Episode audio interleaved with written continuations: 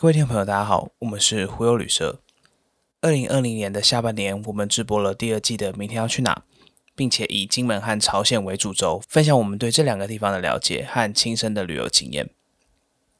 那不过，在《明天要去哪》转型为以台北听众为中心的旅游节目之后呢，我们暂时下架了第二季的内容，希望将节目聚焦于台北人的周末生活。不过最近，我们频繁收到听众们的询问。大家就这样问说，哪里还可以听到之前的节目？我们非常谢谢大家对我们之前节目的爱戴与支持。同时呢，我们也一直在找一个合适的地方，可以将这些音档安置在那边。因此呢，我们决定推出一个新的节目。这个节目呢，叫做《大头佛是位旅游博》。我们将忽悠旅社的灵魂人物大头佛作为一个旅游博的形象，希望可以延续之前的节目精神，让听众也能在新的节目里面听到之前的金门和朝鲜的内容。那未来呢？我们一样会持续在这两个节目，明天要去哪，以及大头佛思维旅游博里面持续精进更好的内容给大家。那就希望大家继续收听我们的节目喽。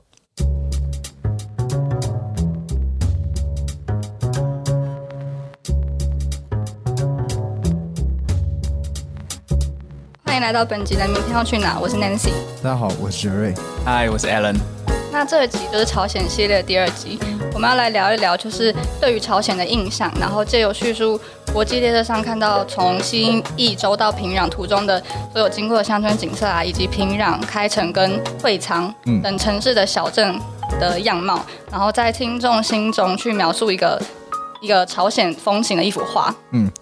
你这个开头你写了多久？好浪漫哦，这个念稿。没有啊，不就是你给我开头吗？在，因为上上次我们说完是说到那个安检，就是边境检查结束嘛。对，所以这一集我们会聊一下，就是那我们到底，因为上一集好像有跟观众预告过，那个我们下一集会讲，就是是途中乡村看到一些景象。嗯，对。所以那我们这集就从这个地方开始。嗯，先讲一下新一周到平壤。中间这段期间，我们在这个缓慢行进的火车上，到底看到一些什么？嗯嗯嗯。对，那在聊到就是你在列车上看到朝鲜乡村样貌前，我比较想先问你，就是在你还没去朝鲜之前，还没有搭火车看到这些景象之前，就是你对朝鲜乡村有什么样的想象吗？嗯，我的想象是，就是可能比较，我我一开始想象就是。应该是这样讲，我没有特别说哦，朝鲜乡村会有什么不一样。我原本想象就是那种平常我们搭那个西部铁路，就是西部纵贯铁路到那个南部的时候，中间都会经过一些绿油油稻田，对，会会中过经过一些平原的地方嘛。对，跟我想象的差不多。对我原本是这样想象，我们有没有特别想象说朝鲜乡村可能会有不一样？就没想到比想象中的还贫瘠蛮多的，就是应该说看不到绿色的东西，不知道是不是天气的问题。我们去的月份。对，我觉得我不，我也不知道，因为我们那时候看到都是就是黄土嘛，就是应该是说没有那个田没有水田，但确实也有可能他们那边种的比较少是稻米，可是就是也没有感觉是刚插完。秧，对，如果都是水田插秧，就是也没有感觉像是刚就是播种。啊，对，然后好像就是没有什么植物，可是那个时候已经是四五月，对，可是有可能是我不知道，因为也许就采收完。Maybe 不同，对季节不同，所以我那个时候看完之后，我反而想的是，就是好像跟就是那种看那种以前那种演那个中国东北开垦的影集，然后他们那种农村比较类似，就是在那个去中国那个龙黑龙江，然后辽宁啊长春这个地方这几个地方省份开垦的那些那个电影画面。就还还比较原始，就那时候只能使用人力跟兽力去耕田。对，然后就是那好像那个乡村样子比较像。确实，你有没有看到很多牛车？这个这个我有看到很多很多很多非常多。对，就只有牛。应该说不是说很多牛车，是只有牛车啊。对对对对。一一般我们看那个农村，就比如说你在台湾看，它肯定是有机械的嘛，嗯，对吧？肯定是有会有拖拉机的，然后会有那种就是叫什么那个就是。比较机械式的耕作，嗯，对，你知道我在说什么？我知道，我知道。可是你不是说他们绿色植物很少？那牛在干嘛？牛就在牛就是在走路，对，那个我我觉得牛就是么 太多了，没有，就是牛拉车，然后他们用车载东西，就是对。就另外一点是，你甚至看不到太多那个交通汽车的交通工具。所以其实就牛不只是在农业，可能在一般生活上，对工业对就等等的也会用到呃，工业我不知道，牛牛就牛干嘛？发电吗？大东西。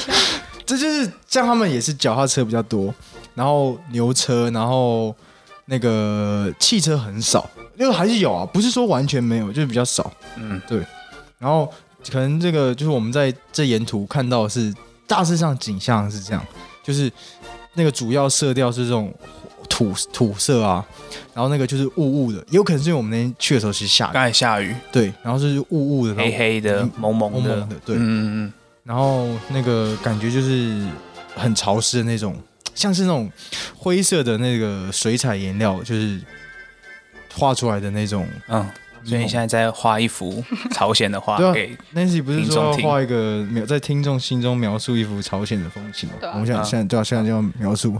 而我刚进去的时候，我看到一些很特别的点，嗯。我不知道有没有看到在桥下附近都有很多很奇怪的人群聚集，然后他们就会穿着那种黑衣服，然后他们看到列车经过之后就转过来看我们，然后那个脸看起来很像就是在做某种坏事，嗯。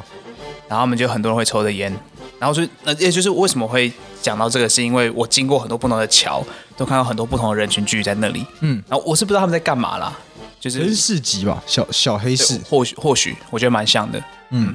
因为那边的人穿的衣服，就是跟我们在，就虽然那边也是农村，可是跟农农民的穿衣服其实不太一样，嗯。他们穿的蛮正式的，黑色的大衣啊，其实还有另外一点是，就是那个我们刚刚说那个汽车，呃不是不是汽车，我们搭那个火车很慢嘛。就是为什么我们会看那么清楚？因为它实在太慢了。它大概多慢啊？它就是四十吗？差不多吧。我觉得差不多四十，就是你感觉跳车都不会有事。真的很慢。而且因为其实我们搭那个火车从新一中到平壤，是不是差不多六个小时？都要是半天啊。搭了很久，可惜那距离没有很长那。为什么它会这么慢？哦，我们想象中是说，因为它它国内电力不稳。对，第一集的时候也有跟大家说过，但是具体是不是这个原因，应该是，但他们当然不会这样说啊。就是电力不稳，他们有时候是会很容易跳电。嗯，对，那因为我们大家都是国际列车，所以它不可能让这个火车跳电嘛，这跳电它就糗大，所以这个会确保你到，可是它会开比较慢。但是像是一般其实他们国内的其他的那些国内线的、呃、列车，然后是看那种比如说脱北者回忆录，嗯，他们就比较多是说很其实那个时刻表是不准的，因为嗯你有可能 A D 开到 B 地，这样在中间跳电，然后还要等一天多的时间电力才恢复。嗯，就跟那个《爱的迫降》里面演到的，对，有有一段就是火车突然停下来，然后男女主角就很浪漫的坐在那个绿油油的草地上面，然后谈恋爱。就 fuck 我们一个绿油油的草地都没看到，就是黄色的。没有，就是可能真的是因为季节的关系啊，我真的觉得是季节的关系。对，我觉得还，我觉得当季节是很重要的因素啊，对啊。然后另外一个因素应该是《爱的迫降》那个是在蒙古拍的，他 那个也不是真的在朝鲜半岛拍。嗯不过《爱的迫降》那个桥段确实就是根据那些脱北者的描述，嗯，他们嗯去特别设计了一个，又可以就是展现那个偶像剧浪漫的画面，可是又可以展现一些朝鲜的特色。对对对火车很容易停。对对，像我们有时候旁边经过那个自行车都看得很清楚。那你可以跟他打招呼吗？可以啊，可以啊，但是你要刚刚说什么？嗨，阿妞啊，谁哦。他就是他就想你怎么是首尔来的？哎、可是我 我自己觉得很有趣的点是，呃，他们每个人，我们就火车经过的时候，每个人其实都会看火车。其实这个就是我们我们自己如果是在铁道旁边的话，有火车，我们也会看火车嘛。对啊，所以其实针对我这个摄影师的人来说的话，是一个非常有利的一件事情，就会看起来我每张照片这些都。在看镜头。嗯，对，而且因为其实车的速度真的很慢，所以我对焦也可以很准。嗯然后因为我们有一个很强大的队友，就是陈豪，他会告他会告诉我说，哎、等等那个下一站，就我们会经过很多车站，可是他嗯不会停。对，然后呢，因为车站它只会可能在左边有月台或右边有月台，他就跟我说，嗯哎、老林老林那个等等左边的月台，你先去左边的窗户，然后就跑过去，然后对等在那边，然后先调整好，我就很远就可以看到一些月台在那里，然后我已经早就做好准备，所以这是一个呃，有点像是摄影之前的事情，然后这个东西是真的非常非常有帮助的，嗯，然后有点像那时候就我们就一人一个窗户，然后觉得比较重要的点，那就会就是把，因为我相机比较好，我就是在比较好的位置，嗯其实蛮有趣的。嗯。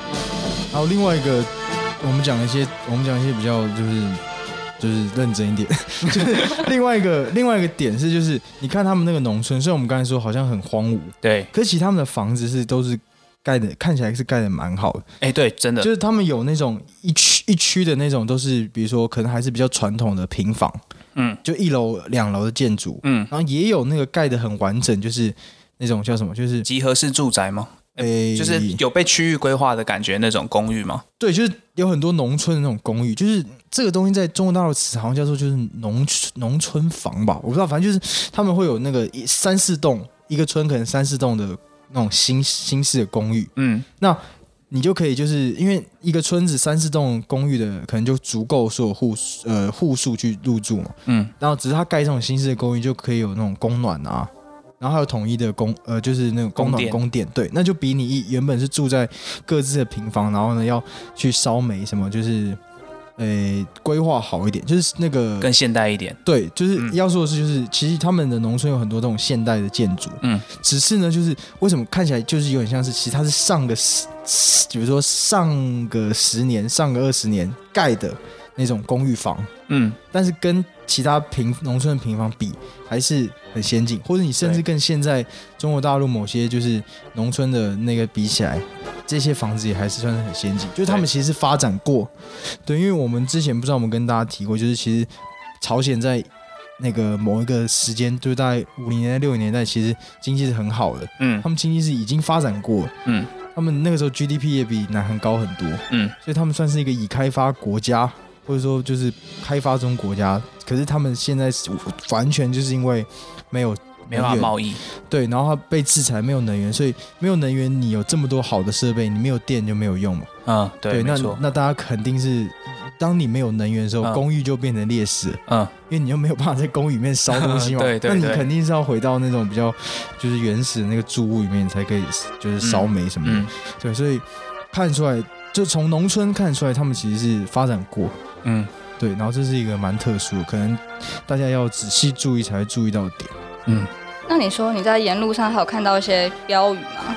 哦，对对对，他们沿路有很多巨大的那个红色的就是标语，多巨大？你可以稍微形容一下吗？巨大就是那个它有那种就是，比如说你看那个地平线有一个起伏的山，然后你就它就插在山上，然后大概就是可能有一没有一公里啊，没有这么长，没有，我我在我在想五百公尺吧。对，我在想跟台北什么很像，就是因为那种台北的那种商业大楼上面有可能超大那种新东阳嗯，的那种，就很巨幅的广告。白底红跟那个红字。基，隆那个基隆那哦，对个，对哦，对，类似，对对对，就是那个，就是那个。对，有点像，有哦，而且对对对，有而且它就是像很多，有些是只有字，然后有些是那个字后面还有背景。框哦，对，对。就是那就我我记得我印象比较深刻的是它有有一面红色的旗子，然后白色的字写在上面，对，嗯然后因为我就是仔细看那个字，你会发现有些字比较大，嗯，然后有些字比较小，就它的字迹不太一样。可是那个那个那个差距其实是非常些微的。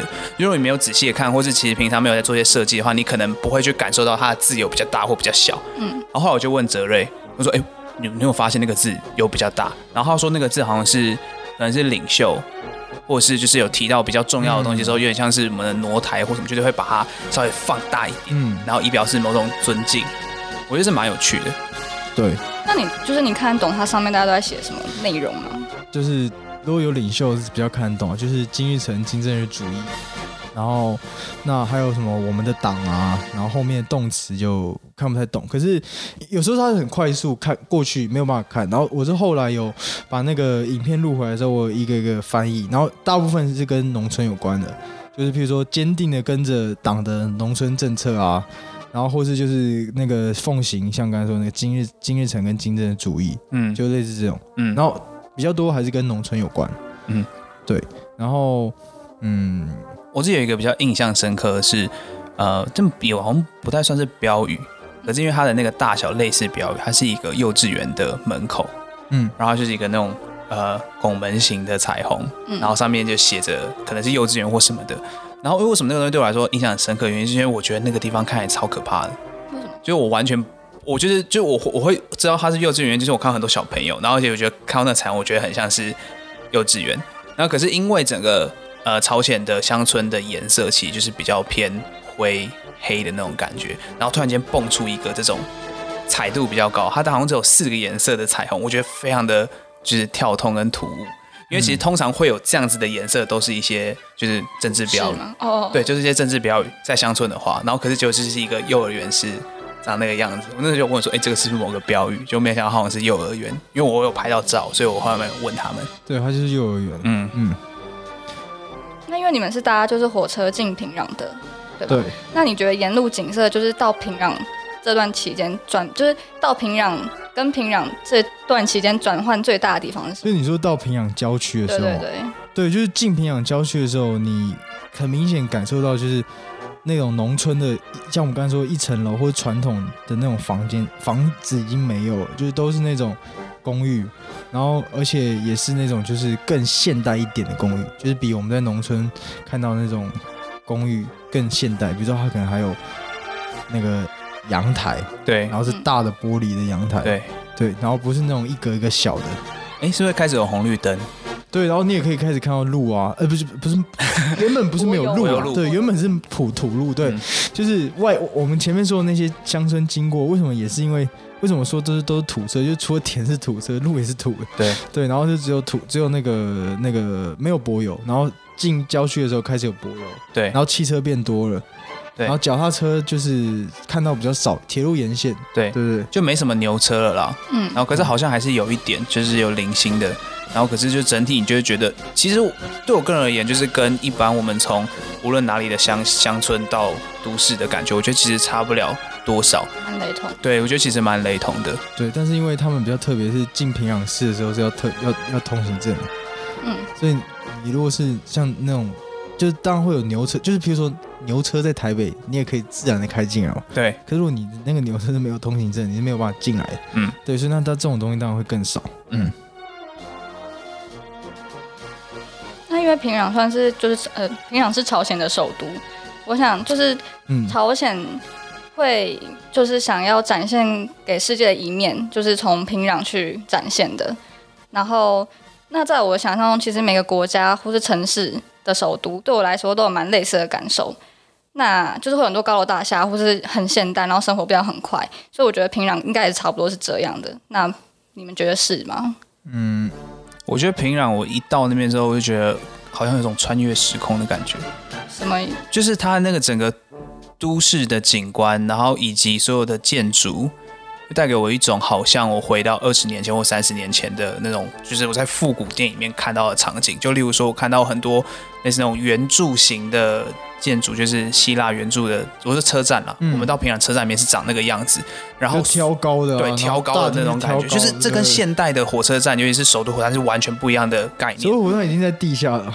对所有的大城市火火车站都在地下。对，而且还有一个点是因为它完全没有任何电子的看板跟广告。那它都是什么？就是标语那种方式。对，就是标语那种方式，然后甚至说就是它根本没有什么商业的广告，我记得它是不不允许商业的广告，是不是？就是没有广告啊，对而且对啊，而且也没有商业啊。对，然后所有人穿的颜色都是那种黑色的风衣，然后很大件的那种感觉，然后而且就是我觉得这这点对我来说蛮印象深刻，没什么在划手机。嗯这个是我觉得跟就是我们想象中的现代都市或是某一个国家的大首都，我觉得是有蛮多的落差的。就那时候一进去的时候就觉得哇，就到一个很特别的地方。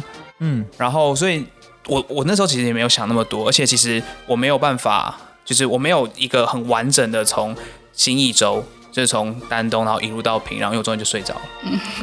你又睡着哦？我有睡着，我有睡，我后来我跑到那个卧铺上面睡觉，然后因为我拍一拍之后呢，我就问陈浩说：“哎、那是不是感觉都差不多？”啊，没事，你就先睡一会儿吧。我就上去睡了，睡一睡醒来之后，我已经是看到红绿灯啊，然后看到马路啊这种。嗯，我自己有最印象深刻的是有一个很奇怪的建筑物，很大，然后它长得很像那种火箭，然后尖尖的三角形，嗯。然后那个东西就是它在就是呃很多很多公寓的后方，然后是很突兀的在那边。然后我一看我不知道那是什么，嗯。后来就是问他们才知道它是一个叫柳金饭店的一个国际大饭店。然后其实嗯。我不太知道它到底是什么样子的一个概念，可是我记得因为今年的跨年，我有去看一下他们的影片，他们会在那个柳金饭店，它长样子是就是一个这样三角形，然后下面再一个这样三角形。嗯，那然后呢，那这这个东西它上面还会放很多 LED 的屏幕，然然后就是我记得它是我忘记是投影还是 LED 的屏幕，它就是投影一些有很酷的那种，然后跨年晚会的东西。LED LED，对，我觉得超酷的，就是嗯。这个真的是我在平常完全没有看到的东西，那就只有那个饭店有这个装置，对，所以是比较像是现代化的东西。我唯一能看到的，呃，不是说现代化，就是比较像是其他国际城市、国际首都的样子，大概就是那个流金饭店吧。嗯，对啊，那个是比较，就是大家想，大家大家知不知道，就是一有一波，就是可能我们小时候吧，就是特别是盖一零那个时候，嗯有一波就是亚洲盖那个摩天高楼的风潮，嗯，对，那个就是北韩 也是那个时候跟着亚洲这一波风潮？盖的，哦，所以是跟一零一差不多同时间盖的。对，它是开动工已经很久，一九八几年，一九八七八，对，就很就是那一波风潮，因为以前一零一大概也是九零年代开始盖的，对吧？嗯，对，对好像是。对，然后就 就是跟着那一波风潮，然后他也想要盖，嗯可是现在到底有没有盖完很难讲，可能有可能大致上盖完了，就是像你说外外围那个已经，诶可以就是比如说像你说投那个 LED 灯荧幕，不过 LED 灯荧幕也是这几年装的，对，然后内部就不知道，内部好像是没有完工，因为它、嗯。像你刚才讲，它虽然是国际饭店，可是它没有开放，对。对，没有看到任何人有在那个饭店使用的经验。它。没有完工啦，对吧、所以它它没有办法对。那就是因为后面的那个投资商经济问题吗？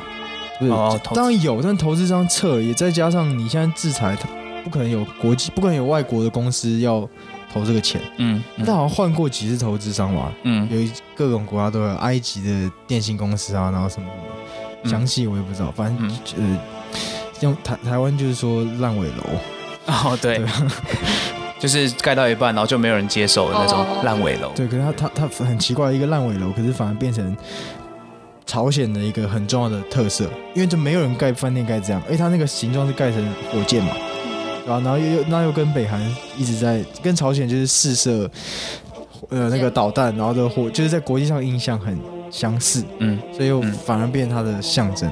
嗯，对，然后后来我们就是到平壤之后，我们从火车就火车到站之后，我们就出月台嘛。那我刚好提到那月台就是很复古的概念。嗯那我觉得还有另外一个复古的元素，就是其实月台上有非常多人在就是等待，就是等等着某个乘客下来的感觉。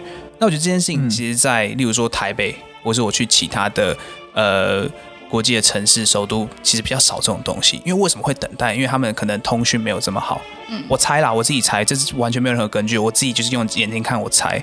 然后所以就是你会感觉到，就是当月台进站的时候，很多人在月台这样一直就是抬头望，然后看那个车怎么进来，或是等到我们停的时候开始下车的时候，就很多人会一直望着我们的那种感觉。我觉得这个经验是蛮有趣的，因为其实现在基本上就是大家一下车就是开始拿手机说，哎、你在哪里啊？我在哪里啊？什么的。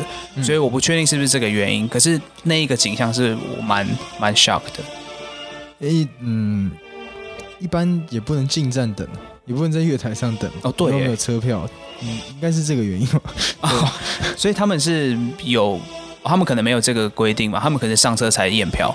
没有，他们是可以，应该我在想，应该是可以，就是有那个就是接待的那个进站的票，嗯，就临时进站的那种，因为是有是应该是说，其实现在没有，所以你会觉得怪，可是以前是有，就是临时进站的票，哦，对，所以才整个就很复古的感觉。对我个人而言，可是，哎，我在想，比如说像现在台湾的比较小的那种车站，是不是也会有？现在其实有那种临时进站票，对对对对，所以我不知道，但是确实就是等的人比较多。嗯，对但是主要像我们导游也是在火车站上等我们，哦，对对也是在那个，车站里等我们。对我其实有点忘记我们那个相遇的时候是怎么认出来的。你还有你有你有记得这个印象吗？他们有拿任何的一个就是那种标小小牌子小牌子，没有没有没有，他们应该是他们应该是就好像莫名其妙一下车，然后某种四目相接，然后我就跟着走了，然后我就就是就被带走了。看我们的看过我们的照片，然后也知道我们在哪一个车厢，所以就还蛮快就可以锁定。他就在那个车厢等，那个车厢的对口的那个呃叫什么、叫什么？就是车门，对对对对，等，然后对，是但是很快啊，这这是真的蛮快，然后就嗯，认出我们。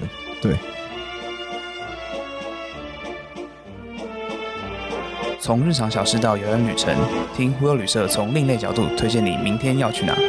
我们是轻小待发的帆，也是天涯漂泊的浪。记得每周准时收听，喜欢的话别忘了订阅与分享。如果你还意犹未尽的话，别忘记锁定我们更精彩的下半集，要进入平壤喽。